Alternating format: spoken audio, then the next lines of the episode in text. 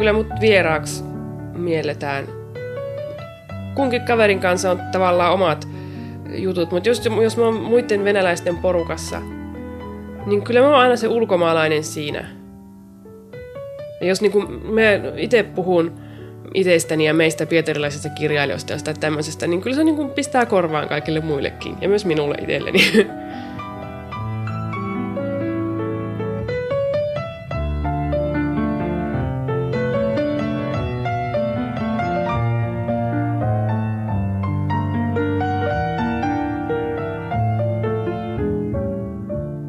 mä tulin tänne, niin olin vuosi 96. Siitä on valokuvakin jossakin. Siinä on mulla semmoinen farkkutakin nysää päällä. Ja siinä on semmoinen kolitspuserossa semmoinen lintu lentää siinä vielä siinä avoimen farkkutakin rinnuksessa. Ja sitten mulla on tuo jalkalampun jalka on semmoisessa äh, paperiin käärityssä ru- pahvirullassa. Ja sitten mulla on niinku käsi rehvakkaasti siinä rullan päällä. Ja nyt mennään!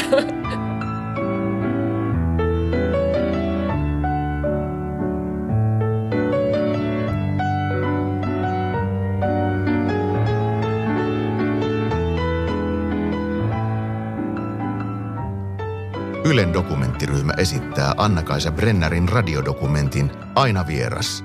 Äänisuunnittelija Kai Rantala, tuottaja Hannu Karisto.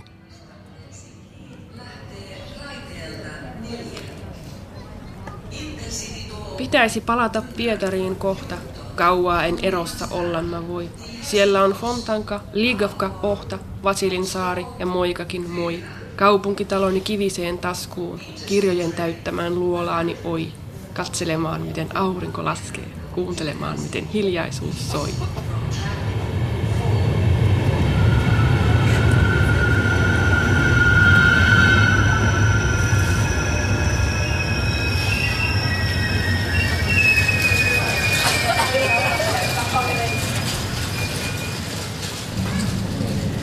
Millä mielellä sä tuut Kouvolaan? Joo, no siis tää on semmoinen väliaika tota, lähinnä on se, ettei nukaha tännekään penkille eikä päästä sitä junaa ohi. Mutta semmoinen pieni matkan katko tää kuitenkin sit on. Onko Kouvola mielentila? Niin kuin jotkut sanoivat, että maanantai ei ole viikonpäivä, vaan mielentila. Mulle maanantai on ihan hyvä viikonpäivä, mutta Kouvola on kieltämättä mielentila. No se johtuu vaan tietysti siitä, että mä en muuten tunne Kouvolaa kuin vain tämän ihanan rautatieaseman. Sitten elämää mitataan Kouvolassa odottamisen tuntimäärinä, että onko se nyt yksi vai kaksi.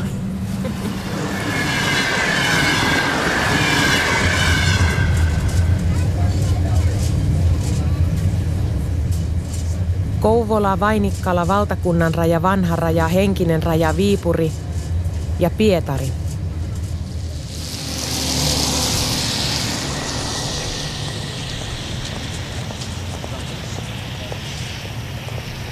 Juna purkaa matkustajat Suomen asemalle, jonka edustalla Pronssileenin katsoo viiden miljoonan pietarilaisen perään.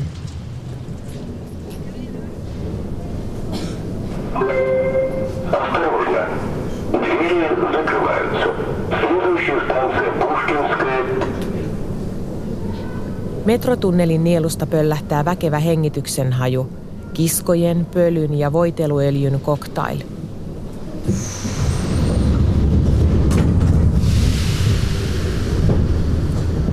Kaupungin pisimmät liukuportaat vievät elämysmatkalle Pietarin keskushermostoon.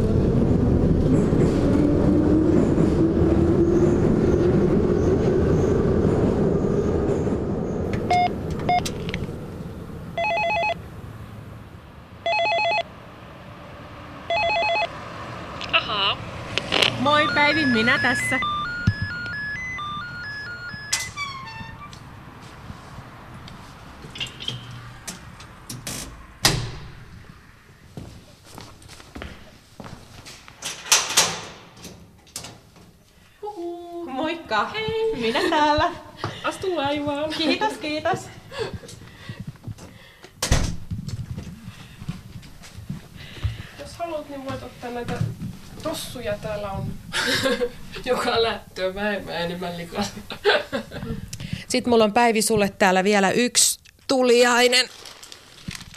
No, Uhmasin tässä tullimiehiä. Arvaatkin mikä siellä on. ihanaa. Ole hyvä. Kilon köntsä Oltermannia. Vau, se vau. Tätä riittää nyt sit jouluun asti. Kiitos kauheasti. Pietarissa alkoi äkkiä kiertää huhuja, että Kaliininkinin sillalla ja paljon kauempanakin oli alkanut öisin näyttäytyä vainaja, jotakin varastettua päällystakkia etsiskelevä virkamies, joka varastettu päällystakki verukkeenaan ja arvoon tai virkaan katsomatta raastoi kaikkien päältä kaikenlaisia takkeja. Kissaa, majavaa, topattua, pesukarhua, kettua ja karhuntaljaa, sanalla sanoen kaikkea turkista ja nahkaa, jolla ihmiset suinkin ovat keksineet omaansa peitellä. Eräs viraston virkamiehistä näki vainajan omin silmin ja tunnisti tämän Oitis Akaki Akakieviciksi. Mutta tämä sai hänet niin suuren Jahas, valtaan, että hän säntäsi juoksemaan, minkä jaloista pääsi.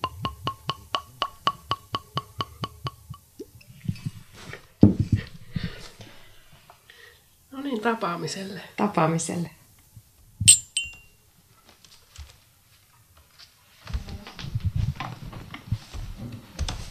Pitää löytää vielä Valentin Valentinovicin tohvelit. Uh, jossain täällä varmaan.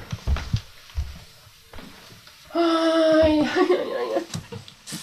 Nikolai Gogolin Pietarissa katosi neniä, päällystakkeja ja joskus kokonainen järkikin. Miten lienee nyt? Kivenheiton päässä sillalta, jossa kummitteleva virkamies kaipaili päällystakkiaan, etsitään nyt kadonneita jalkineita. Täällä on jollekulle ihan hyvät uudet tohvelit. Mutta Valentinovicin sielua ne tuskin lohduttavat. Täältä?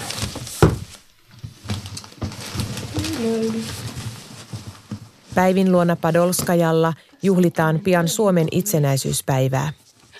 Siinä on yksi. Ja tässä on naisten tossuja.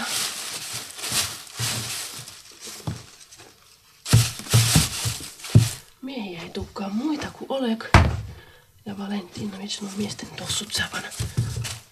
Panna vaikka piiloon. Tämä on jotenkin jännä tämä tohvelikulttuuri. Joo. Siis sympaattista. Mutta sulla on aika monet vierastohvelit pakko. No niin on, joo.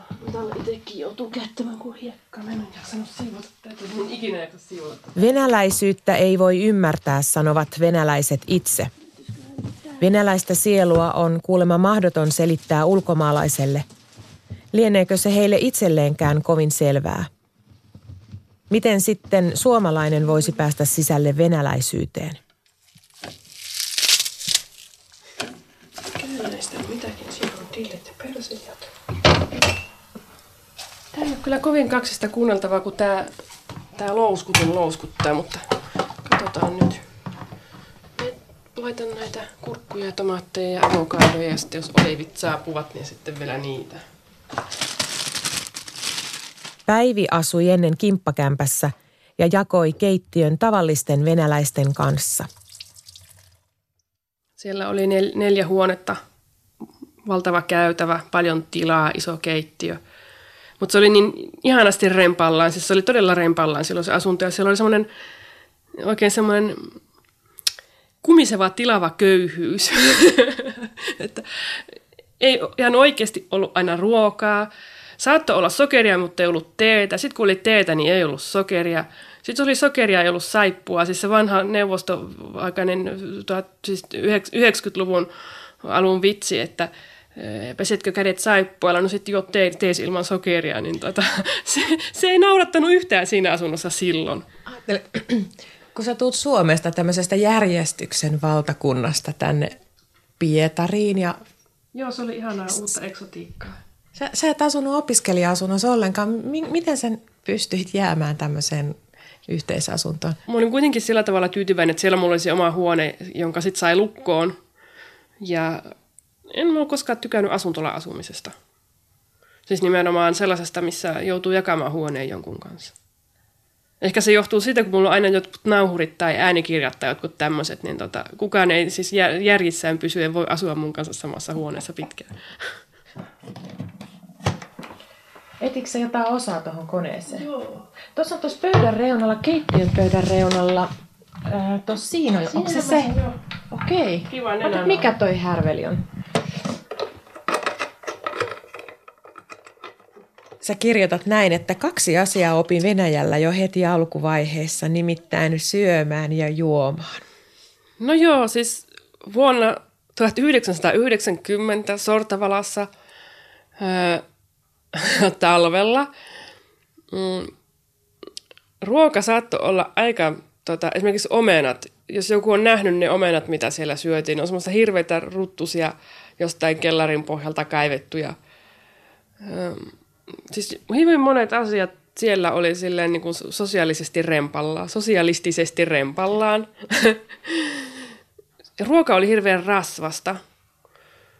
Ruoassa oli paljon sellaista, mihin me en ollut tottunut, niin kuin esimerkiksi tuo tattaripuuro. Liha oli rasvasta, siinä oli semmoisia jänteitä, kaikkea tällaista. Mm. Maito oli ihan, siis täällähän on, maito on semmoista keitettyä vähän makeahkoa semmoista kummallista. Siis ka- kaikki ruoka, no paitsi leipä, no leipäkin oli, mutta leipän ehkä oli semmoista jotenkin tutumman makusta ja näin. Se, se, aika monet ruoka-aineet niin kuin herätti semmoiset, että apua, mitä tämä on, tämä on erilaista, tämä on väärää, tämä on jotenkin, niin kuin, että voiko tätä syödä – No mulla oli, mulla oli silloin just Sortavalaan ja koko tähän venäläisyyteen just niin kuin aluillaan kukoistamassa tämmöinen hirveä positiivinen asenne, että voi syödä, voi tehdä tätä, voi tehdä tätä. Ja sitten me vaan söin ja monet ruuat sitten oli yllättävän hyviä loppupeleissä. Mä sillä tavalla pääsin hyvin nopeasti semmoisen kynnyksen yli, että mulla silloin tosiaan oli niin iso motivaatio. niin se avasi sitten tämmöisiä uusia jänniä perspektiivejä. Ja vähän sama juttu juomien suhteen. Että mä olen tosiaan niin alkoholittomasta kodista kotosi, että mä en ollut yhtään tottunut. Kerran mulla evättiin, mä olin varautunut, että mä saan Sortavallan tämmöistä kouluvierailuviisumia jatkettua edes viikolla tai parilla. Ja olin varautunut siihen ja joku oli mulle sitten positiivisesti, kyllä se varmaan onnistuu ja näin päin pois. No eipä onnistunutkaan. Ja sitten menin kiltisti sitten bussissa, ostin matkalta Trokarilta vodkapullon, Stalichna ja murheeseen, niin sitten vanhempien luona, silloin oli se, silloin semmoinen pirtinpöytä ja kaksi penkkiä, niin istuin jalat penkillä yöpaidassa ja tätä, vedin vodkaa suoraan pullon suulta ja haukkasin mustaa leipää päälle ja sitten taas vodkaa pullon suulta äiti sanoi, että sen jälkeen minä olen lopettanut ihan ihmettelemästä mitään. Kieltämättä näky oli varmaan aika paha. Harmi, että ei ollut YouTubea silloin. tai ehkä hyvä näin. Instagram, joo. Nykyisin mä kyllä luulisin, että mä enemmän hävettäisi se yöpuku kuin se vatkapullo.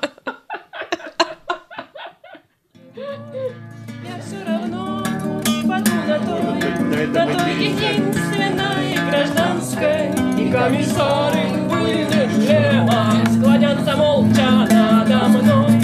Я все равно паду на той На той единственной гражданской.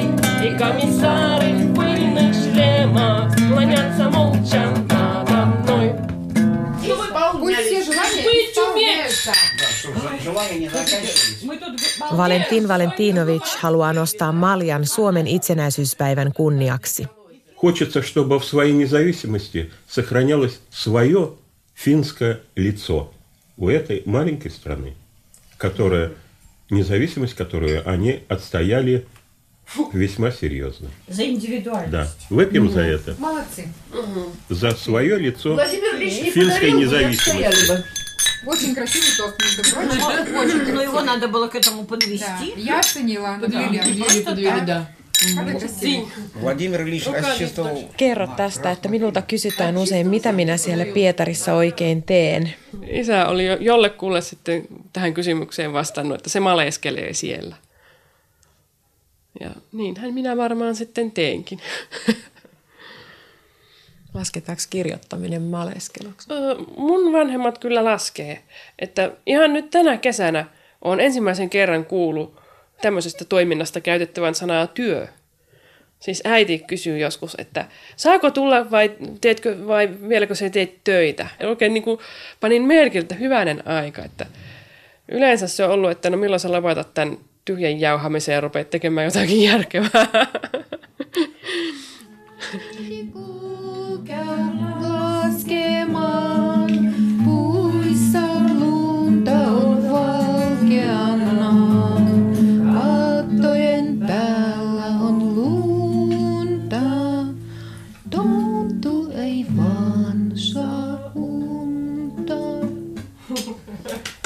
Setelinä. Tosta klas. Kuuluuko sä tänne, kun sä oot täällä Pietarissa?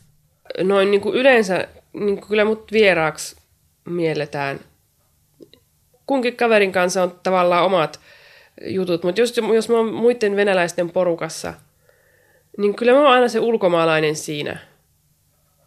Mä oon silleen kuitenkin niin kuin oma ja kaverina kaveria näin, mutta se, että me on ulkomaalainen, enkä ole äidinkieleltäni venäläinen, enkä jotain tämmöistä, niin kyllä se on siinä mukana aina. Et ennen se häiritsi minua enemmän ja me tosiaan yritin kovasti päästä siitä eroon. Nykyisin se on lakannut häiritsemästä ja tota, olkoon. Tämä on vähän sitten tämmöinen. Mistä sen huomaat? Siis onko se joku, mistä te puhutte keskenänne tai onko se joku äänensävy tai joku tämmöinen? No milloin mikäkin. Se, joskus se ei näy missään, mutta joskus se sitten taas pilkahtaa jostakin. Että just joku, että onko milloin käynyt kotona. Tai että niin teillä siellä, me täällä. Tai just jotkut tämmöiset niin sananvalinnat, niin ne...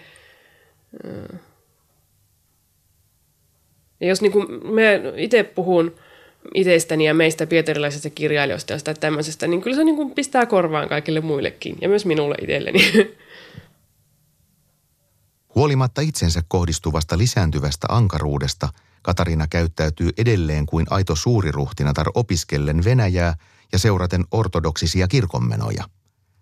Hän on vaistunut heti Venäjälle saavuttuaan, ettei hänellä ole muuta menestymisen mahdollisuutta kuin työskennellä jatkuvasti kotiutuakseen, juurtuakseen ja samaistuakseen poliittis-uskonnolliseksi.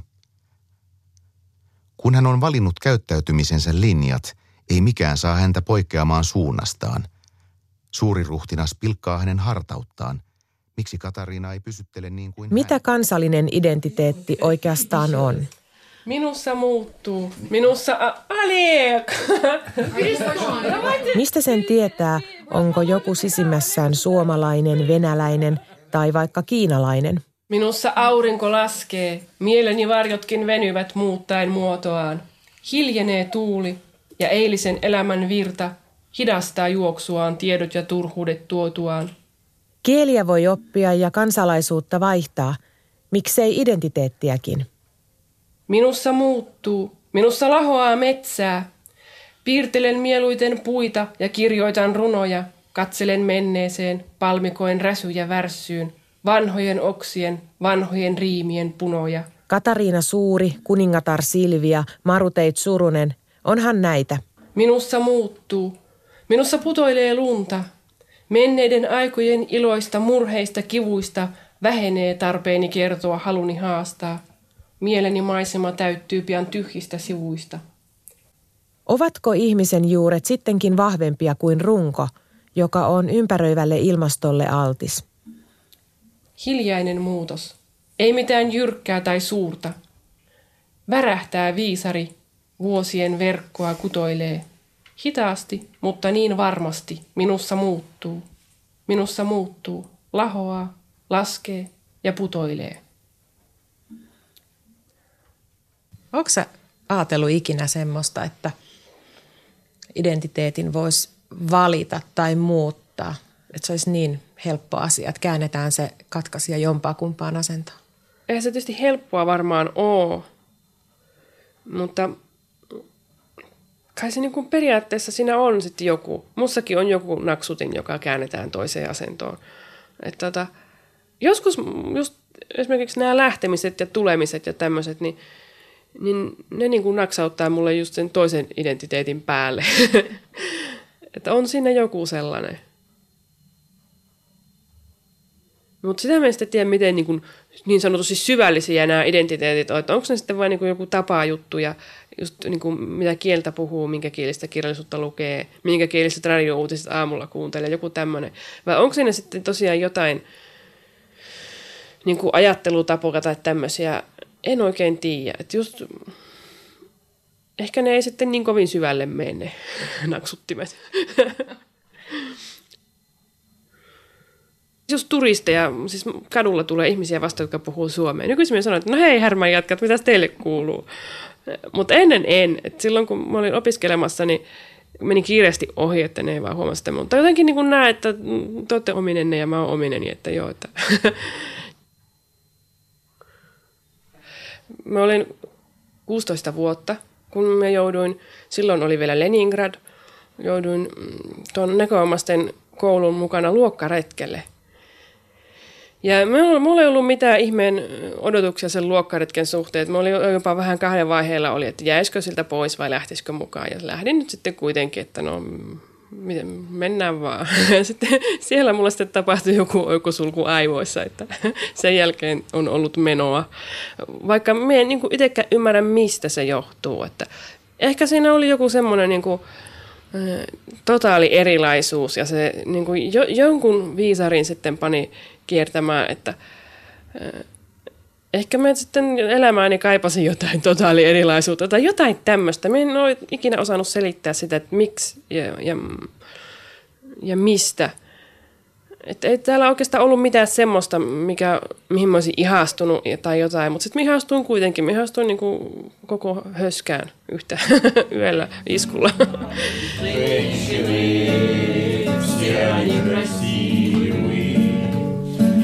черемуха вся на цвету.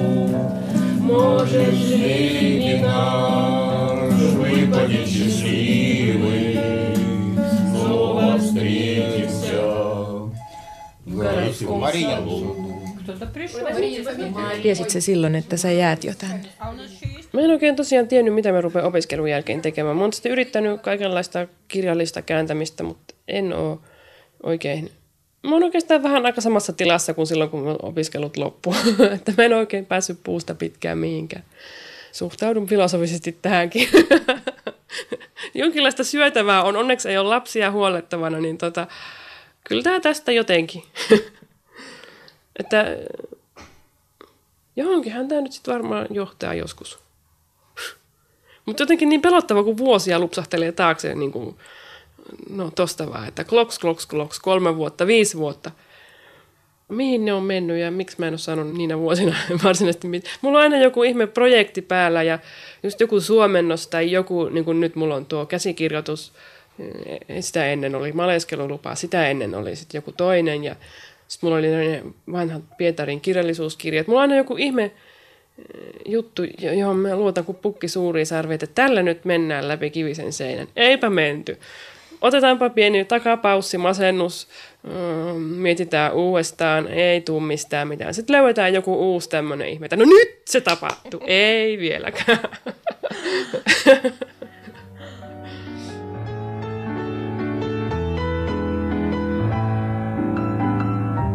Ты зачем подарил мне свободу? Без руля она, без витрил. Но люблю ее с каждым годом больше, чем того, кто дарил. Ты зачем подарил мне свободу? Я ее не верну назад. Даже если с запретным плодом мне придется покинуть сад. Не тебе, только ей в угоду. Так зачем же давать свободу, если знаешь мою природу?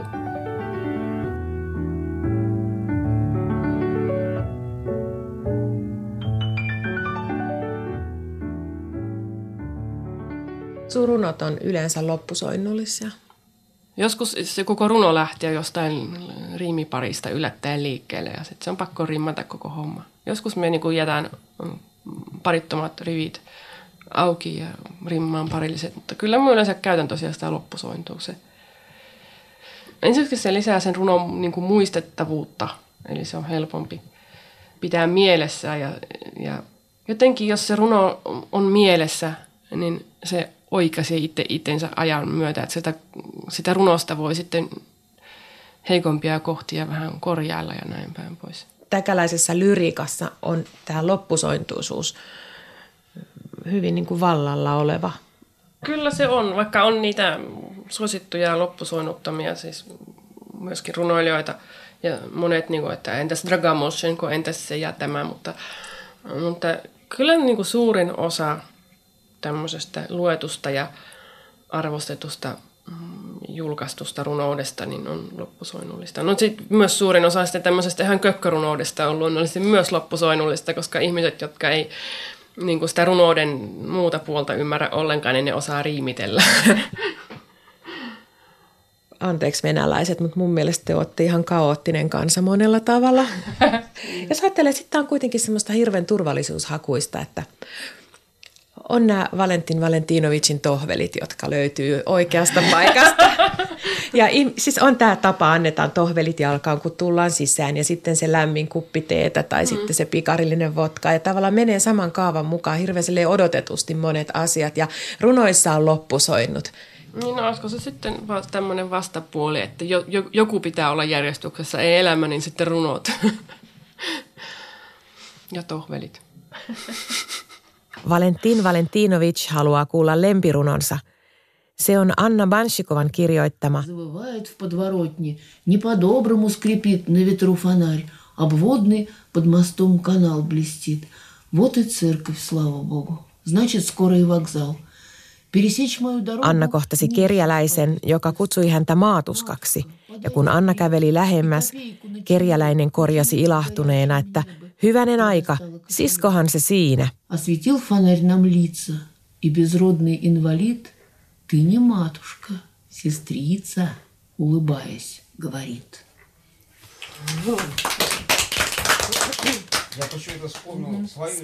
Kaduilla istuvia kerjäläisiä on, ne, ne, ne katos katukuvasta ihan kokonaan joskus aikaa. Eikä niitä nykyisikään sillä tavalla näy.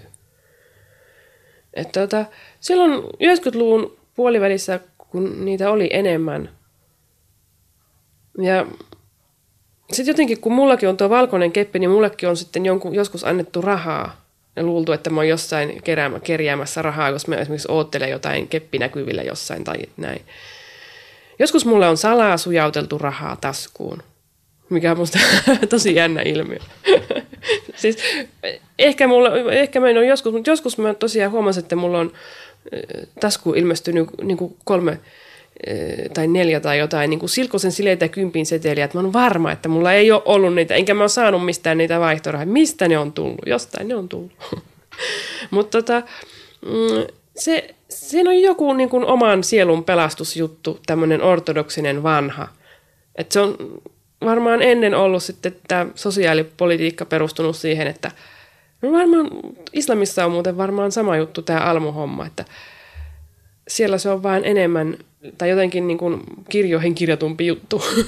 että täällä se on paljon epämääräisempää.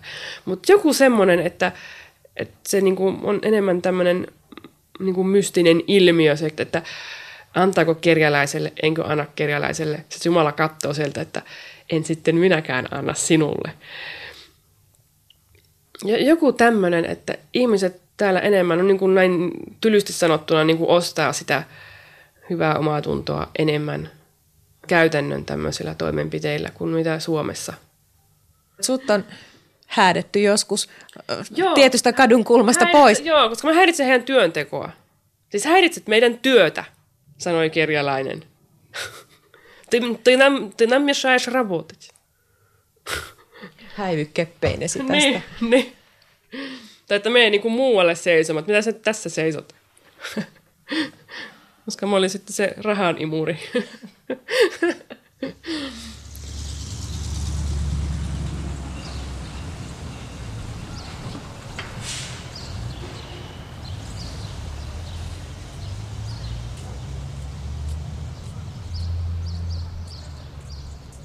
Rakennus suuri pylväineen ja päällä ulkoportaitten vahteena kaksi leijonaa.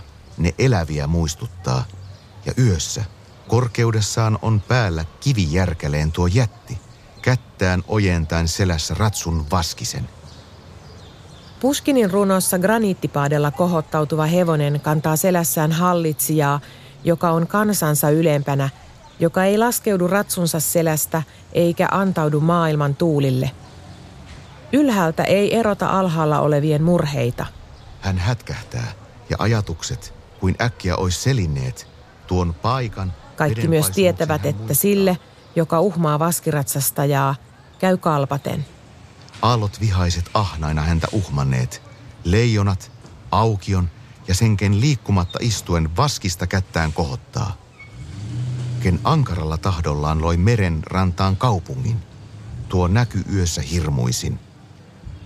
Oi mikä aatos katseessaan ja voima olemuksessaan. Millainen kiihko ratsussaan. Mihinkä uljas hevonen noin kavioitas kurotat?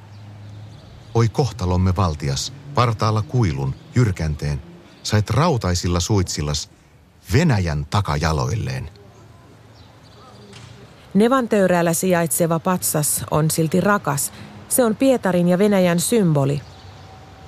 Se halutaan todistajaksi elämän tärkeimpiin hetkiin, hääkuvien kolmanneksi päähenkilöksi. Ei se ole pikkumainen. Ei se nurise tullin ohi tuoduista oltermanneista – mutta auta armias, jos sen valta tai olemassaolo kyseenalaistetaan. Miksi lahjoitit minulle vapauden? Miksi annoit sen viiltävän riemun? Nyt en milloinkaan saa tämä aavistaa, minne johtanei tie mun. Miksi lahjoitit minulle vapauden, joka onnena henkeni salpaa? Mikset antanut jotakin arkista, jotain helppoa, halpaa? Miksi lahjoitit minulle vapauden? Se ei rajoihin mahdu tien kaidan. Sitä lahjoittajansakin enemmän rakastaa minä taidan. Miksi lahjoitit minulle vapauden, jota koskaan en takaisin anna? Sitä pois ei saa minua vaihtamaan – mikään taivahan manna. Miksi ihmeessä, vaikka sä tiesit sen, sinä lahjoitit minulle vapauden? Sitä ymmärrä en.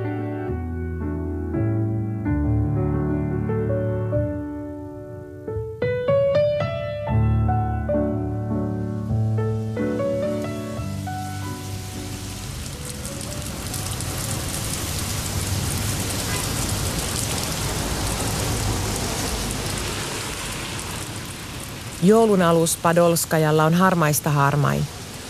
Sade on liottanut vanhat kivitalot värittömiksi.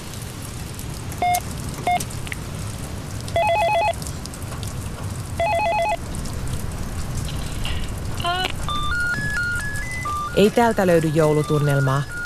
Juuri nyt eletään tavallisen harmaata arkea. Juhlapyhiin on vielä melkein 200 kilometriä rajanylitys ja Kouvola. Moikka. Moikka. Onko se just herännyt? No en ihan. Siellä kamala kun sataa niska just tuolla, talo, tuolla kadun puolella. Miltä susta tuntuu vaihtaa koko ajan maata? Se joudut viisumin takia matkustaa. Siinä on vain aina se lähtöpäivä ja ehkä edellinen ilta on niin kuin pilalla. Silloin kun nämä viisumiaikarajoitukset tuli, että piti nimenomaan noudattaa niitä tarkasti, niin mä olin että ei, että mun on pakko keksiä joku juttu. Siis sen jutun pohjaltahan mulla tosiaan tuo juolukkakin tuli luotua, että mä ajattelin, että mä työllistän itteni virallisesti Venäjällä äh, kustantajana. Ei se onnistunut sekään sitten.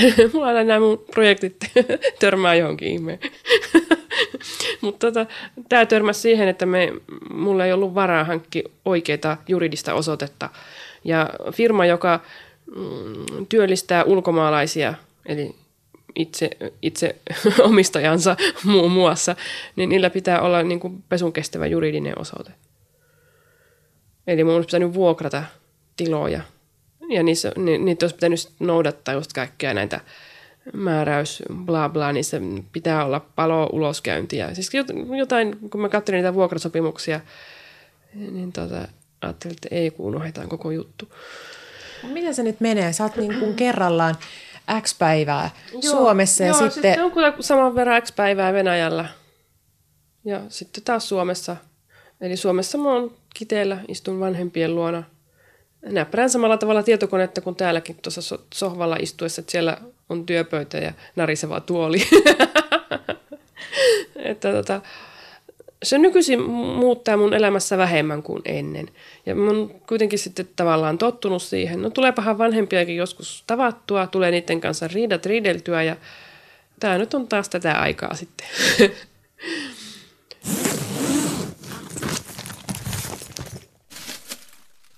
Minulle on lähtö aina vaikeaa, mutta pitää lähteä kun täytyy. Se vain on niin kovin kovin haikeaa. Mieli haikeutensa eristäytyy. Miten kovin mieluusti vain makaisin hiljaa kotikolossani täällä.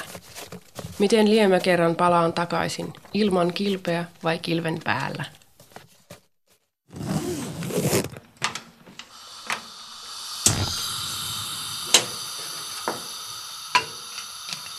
Mulla aina joulualla vetää, vetää lukemaan Tolkienia ja syömään pahdettuja maapähkinöitä. Tämä on niin joulun kahden puolen juttu, että niin kuin joululaulusektorin ulkopuolelta.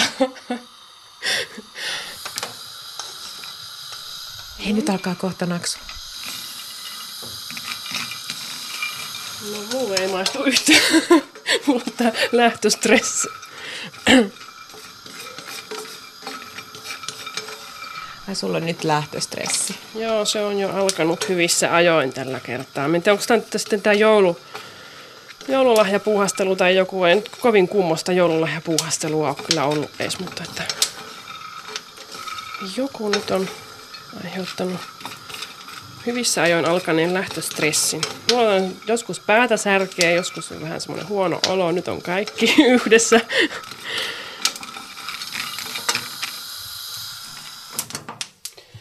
Pannaan vähäksi aikaa jäähtymään.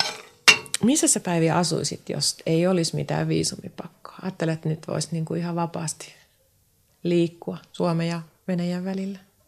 Jossain välissä mulla oli niinku tietoisempi tämmöinen niinku Venäjä ää, yrittäminen, että haluaa olla täällä niinku enemmän oma ja just tulla toimeen täällä noiden kirjoitusten kanssa ja ja saada jotenkin niin kuin, just sitä identiteettiä heivattua venäläisempään suuntaan. Mutta kyllä mä niin kuin mieluummin asuisin täällä. Mutta kävisin aina välillä myös Suomessa. Kai. Et jotenkin tämä Pietari on tämmöinen mun paikka. Mä en tiedä, mikä ihme tässä nyt sitten on, mutta tässä on joku juttu, että täällä mulla se päässäkin naksahti silloin. Ja, että emme Venäjälläkään haluaisi asua missään muualla kuin Pietarissa. Jospa tämäkin on semmoinen mielentila. Niin, jospa Pietari. tämä on mielentila, joo.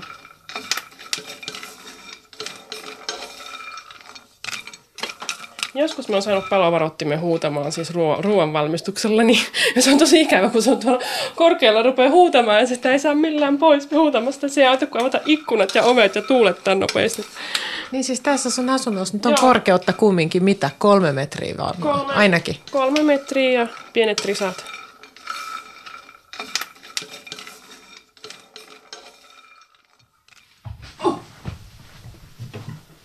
Siis voi, ei sitä varmaan enää laiha ruttana jäljellä sitä kuusta. Se on jäänyt tänne. Se on jäänyt tänne. Tällainen kuusi. Hieno. Sitten on tullut vähän kaksulotteisempi kuin mitä se oli ennen. Mutta no joo, eikö se nyt mene? Mitenhän päin tän nyt laittelisi tänne?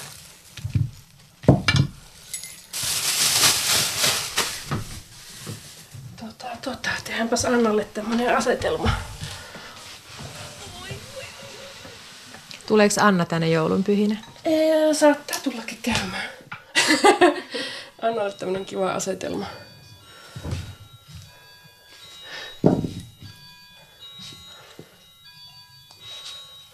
Mulla kahvia ja konjakki.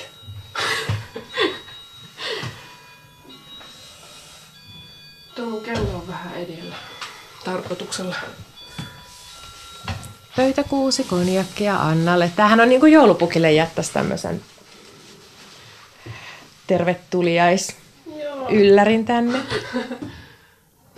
No Anna on kiva, kun sä käy katsomassa, että täällä on kaikki hyvin. Mulla on aina tämmönen poissaolohysteria. Että toivottavasti siellä ei ole mitään tapahtunut, eikä ole mitään sattunut, eikä ole mitään vesivuotoja tai jotain tämmöisiä. Joo, vesivuodoista puheen ollen Pietarissa joulun alla vettä, vesisadetta ja plus 10 astetta. No toisaalta täällä ei joulua vietetäkään vielä, että nämä elää toivossa, että uudeksi vuodeksi kerkeisi sataa lunta. Olisi se aika kauniin näköistä. Tuolla on upeat jouluvalot pitkin kaupunkia. Joo, ja sitten tämmöistä valot loistaa lätäköistä.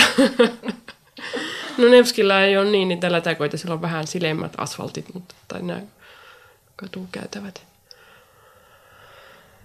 Lähiökuopat on täynnä vettä. Mm.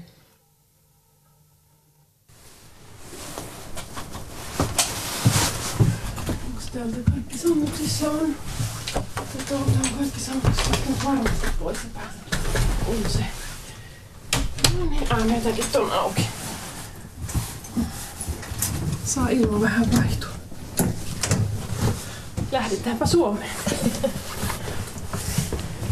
Mulla se metrokortti tuossa oli. No niin. Ja.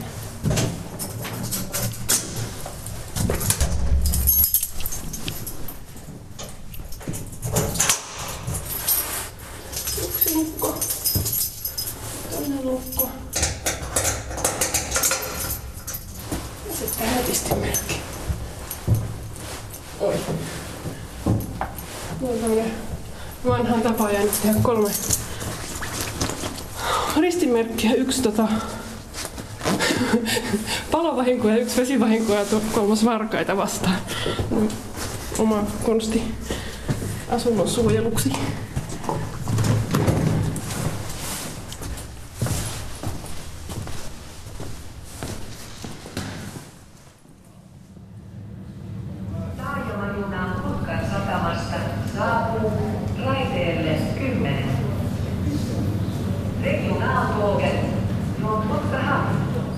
Ja taas Kouvola. Puolimatkassa puoliväsyneenä ja puoliksi perillä. Kouvolassa rakastamallani puupenkillä. Mitenhän monta sivua mä oon yhteensä kirjoittanut tällä tekstiä? A, Kouvolan asemalla. Niin, nimenomaan tällä penkillä istuessa. Tai sitten tuolla, tuolla puolella penkillä. Asemahalli on harmaa betonikuutio, jossa aika pysähtyy tikittämään odotusta. Eli siis tällainen vanha kolmen vuoden takainen jouluruno, jonka kirjoitin Kouvolan asemalla junaa odottaessani. En todellakaan etsi valtaa loistoa. On loisto turhaa, valta ahdistaisi. Vain kaikenlaista nuolia ja roistoa mun ympärillä pyörimään ne saisi. Ja kulta kiiltää liian turhamaisesti. En näytä miltään kultakorut yllä. Mä en siis kaipaa kultaa varsinaisesti, jos kohta vähän lisää rahaa kyllä. En kai mä mitään mahdotonta halua, vain ettei kukaan kavereistaan häädä. Ja vielä sitä taivaan, taivaan valoa. Sais sähkölasku pienemmäksi jäädä. 17.12.2012 Kouvola.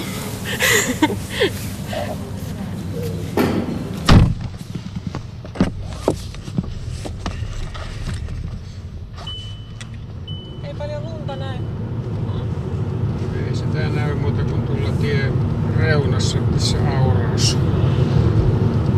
No, Pieniä. matkan varrella jossakin oli vähän enemmän lunta. Pieniä vaunuja. No täällä meillä ei ole muuta kuin mitä kasuihin jää.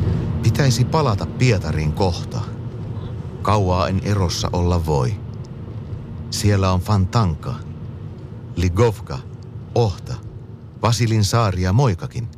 Moi. Kaupunkitaloni kiviseen taskuun. Kirjojen täyttämään luolaani. Oi. Katselemaan, miten aurinko laskee. Kuuntelemaan, miten hiljaisuus soi.